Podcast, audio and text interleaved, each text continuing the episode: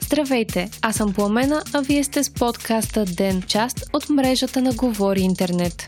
Днес ще чуете за новите визи за Великобритания. Ще има ли винетки за населените места около София и застрашено ли е бъдещето на децата? Сряда, февруари, 19 ден.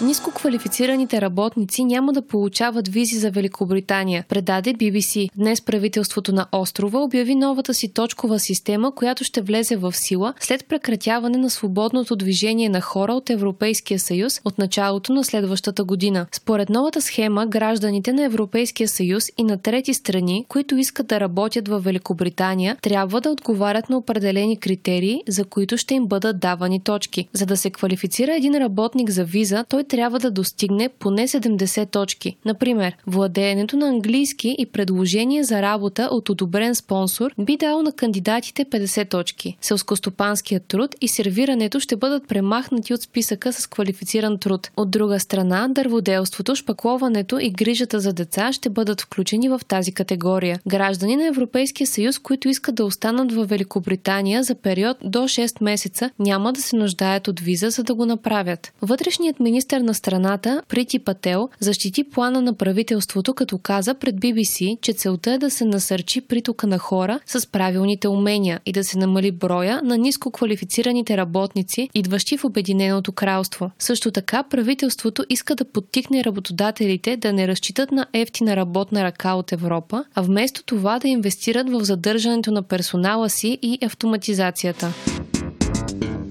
Според анонимен източник на Reuters, Европейския съюз е включил връщането или възстановяването на незаконно иззети културни обекти в страната, от която произхождат, в черновата на търговското споразумение с Великобритания. В документа не се казва изрично за кои културни обекти става въпрос, но Reuters пише, че искането е било включено по молба на Гърция, подкрепено от Италия, Кипър и Испания. Миналия месец министъра на културата на южната ни съседка е направил стъпка напред в кампанията си за завръщането на мраморни скулптури, иззети от Партенона в Атина. Британски дипломат ги занася в Лондон в началото на 19 век, когато Атина все още е част от Османската империя. Скулптурите, които са на повече от 2500 години, се съхраняват в Британския музей. Според представители на музея, скулптурите са придобити законно, посредством договор. Според Гърция, те са откраднати.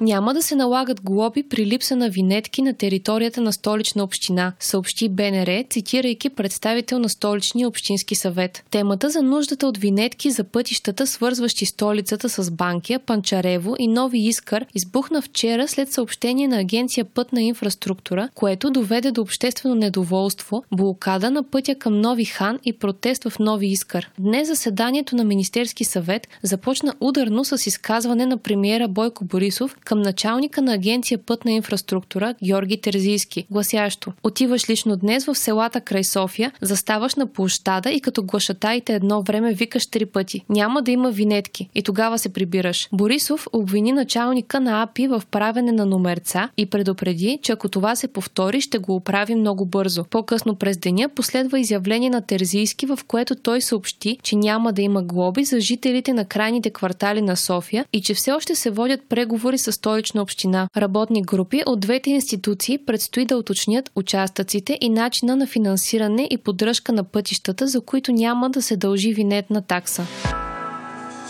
Европейската комисия обяви нова стратегия за цифрово бъдеще, целяща да направи Европа лидер в сектора и да настигне технологичните гиганти като Amazon, Apple, Google и Facebook, съобщи Свободна Европа. Създаване на етичен изкуствен интелект, цифрово копие на Земята, публичен облак за данни, производство на квантов компютър и фокус върху киберсигурността са част от амбициозните инициативи, върху които Европейския съюз ще се фокусира. Европейската комисия предвижда и създаването на правна рамка за изкуствен интелект, която да спомогне за по-широкото му използване в малкия и среден бизнес и в същото време да въведе ясно правилата за употребата му, пише Дневник. Един от водещите проекти на комисията е цифровото копие на Земята, целящо по-точното предсказване на явления като земетресения и пожари посредством изкуствен интелект. Проектът е наречен Посока Земя и ще стане възможен чрез поставяне на 8 суперкомпютъра на територията на Европейския съюз. Един от тях ще се намира намира в България, съобщава Свободна Европа. Европейската комисия е възложила бюджет от около 2 милиарда евро до 2027 година, който да похарчи за създаване на цифрови пространства, където да се обменя информация за целите на медицината, транспорта, енергетиката и екологията. Ще бъде създаден и общо европейски отдел за компютърна сигурност, който ще отговаря за сигурността на мрежите и противодействието на кибератаки, засягащи повече от една държава членка.